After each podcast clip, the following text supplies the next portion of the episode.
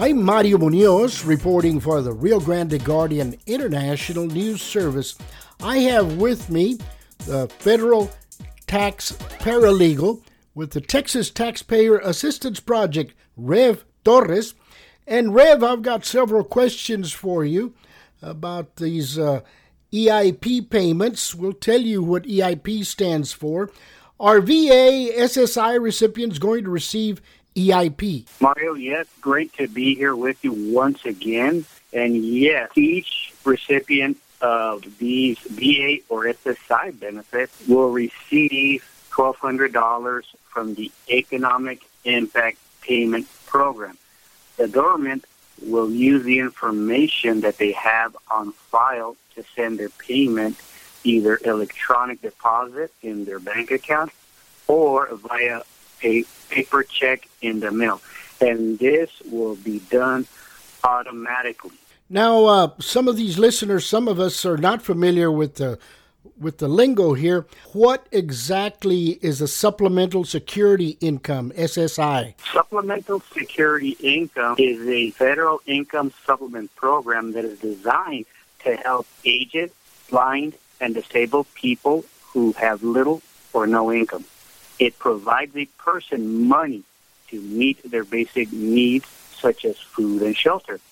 On the other hand, VA or Veterans Administration benefits provide compensation to disabled veterans who suffer from a medical disorder or injury that was incurred during their military service. Well, Rev, why is this important when it comes to the economic impact payment, the EIP?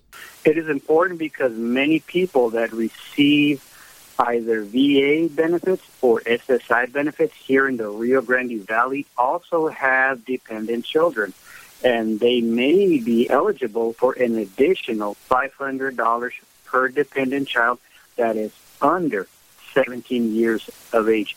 But this will not be sent, this payment will not be sent automatically. There's an extra step that these uh, recipients must take, must take in order to receive this payment for the dependent. Well, regarding these people that are going to receive VA supplemental security income, what do they need to do if uh, they want to claim a, an additional $500 for their dependent children? Mario, since these people are not required to file an income tax return at the end of the year because they receive benefits. There's no filing requirement. Uh, these individuals will need to log on to the non-filer tool at irs.gov to add the personal information of their dependent children that are under 17 years of age. Well, as far as going on the website, is there a deadline? For people that want to add their children's information? Uh, yes, there is a deadline. The information put out by the IRS says that this needs to be done. The uh, filer needs to add their information for the dependents on the IRS non-filer portal by May the 5th, 2020. Well, now this May the 5th, 2020 is a hard deadline. What happens uh, if people miss this May 5th deadline? Mario, the individuals that miss that deadline that have dependents will have to wait until 2021.